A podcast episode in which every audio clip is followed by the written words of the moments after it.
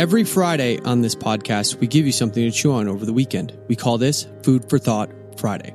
One topic we haven't addressed in a while is 1099 versus W 2.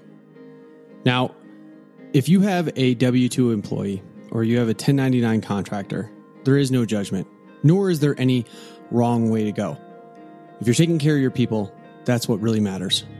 But if you have a 1099 subcontractor and you have a handbook, or as in we call it a playbook in TwoBrain, make sure you sift through all of your verbiage this weekend. And what I mean by that is make sure that you're not mandating that these people do anything.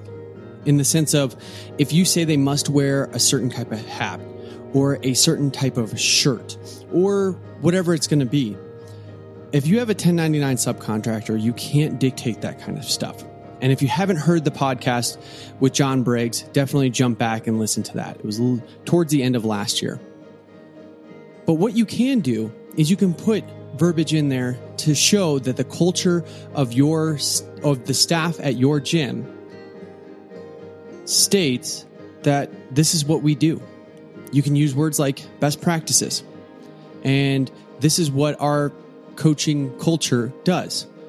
This is what best practices are with wearing a shirt. And that way you can show them that, hey, this is what we want you to do.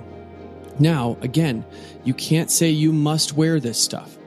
If they are ever dictated in that way, they're technically a W 2 employee. You're telling them what they have to do and you're restricting them on what they're allowed to do. So make sure this weekend you guys sift through your playbooks, your handbooks, your staff contracts, whatever it is, and make sure the verbiage states that, hey, this is best practice. Hey, this is what we do as a staff culture here. I know I've looked at our stuff and sift through it to make sure that this is done correctly. Uh, but I've had mistakes. I make mistakes too. Uh, and I thought that, hey, I can dictate this. But really, when it comes down to it, you can't. But if you have a W 2 employee and you are dictating what they can and can't do, such as wearing shirts or shoes or whatever it's going to be, then you're in the clear. Because as a W 2 employee, that is 100% correct. You can restrict what they are allowed to do. And just make sure that everyone understands out there there's nothing wrong with a W 2 employee, there's nothing wrong with a 1099 contractor. Whatever way you want to go is okay. Just make sure you're taking care of your people.